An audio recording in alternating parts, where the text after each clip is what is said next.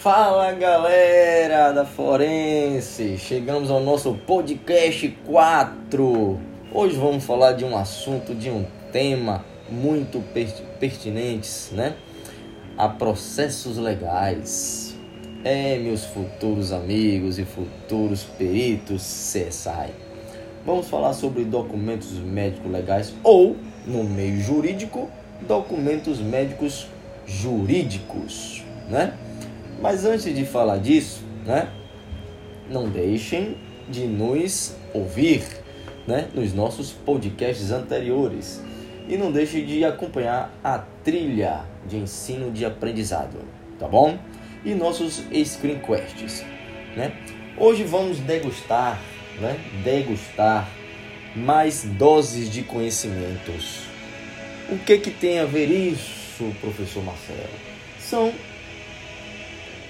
conhecimentos que a gente leva na, na nossa vida pessoal e na nossa vida profissional, né? E nunca deixem de ouvir os mais experientes, os mais sábios, né? Por que, que eu estou falando isso, gente? Porque quando a gente fala de documentos médicos jurídicos, envolve o que a gente observa muito experiência, né? envolve, pro, envolve processos, envolve competências, habilidades, né?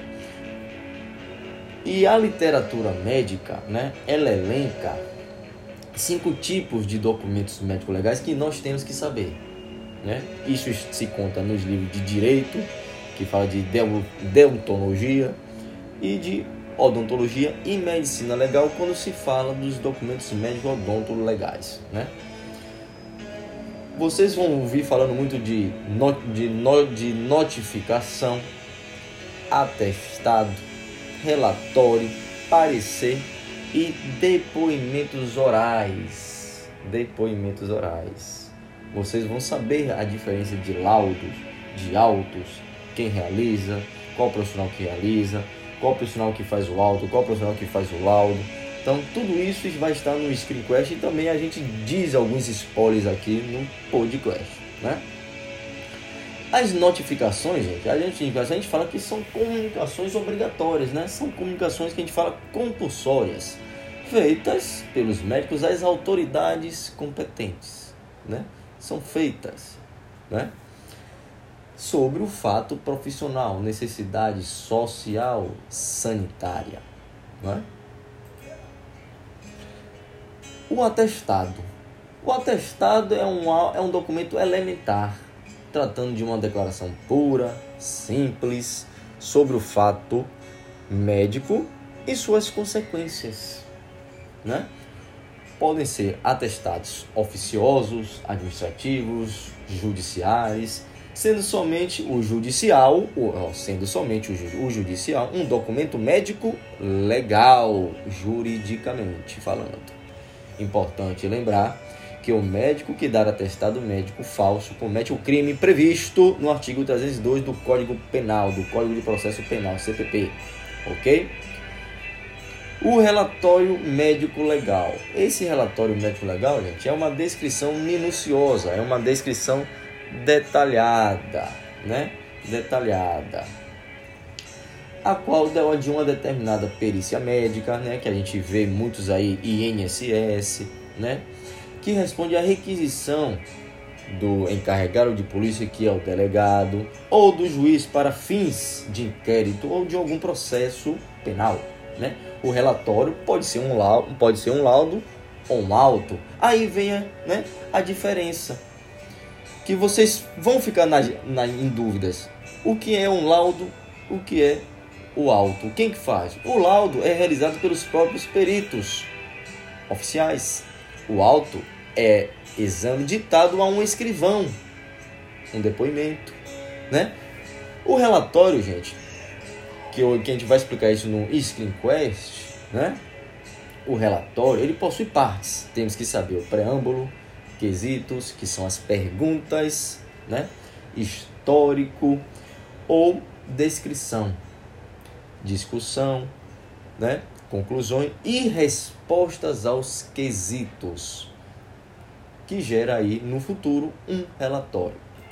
Já o parecer médico legal, ele representa o estudo de fato, o estudo de fatos definidos, o que seja, é uma segunda opinião sobre aquele determinado tema, certo?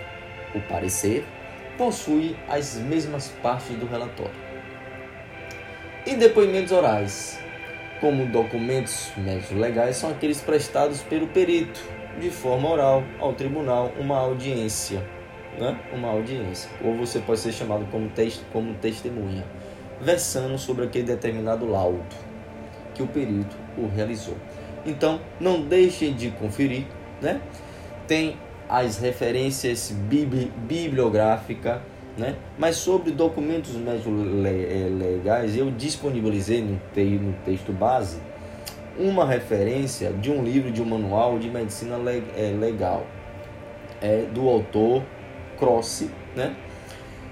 É, de, de 2012. Que eu, como disse, foi a vocês. São poucos livros, gente, de, med, de medicina legal hoje que, que são, que são disponibilizados a gente encontra muito artigos, vai lá no Google Acadêmico, vai no Cielo, vai no PubMed, né?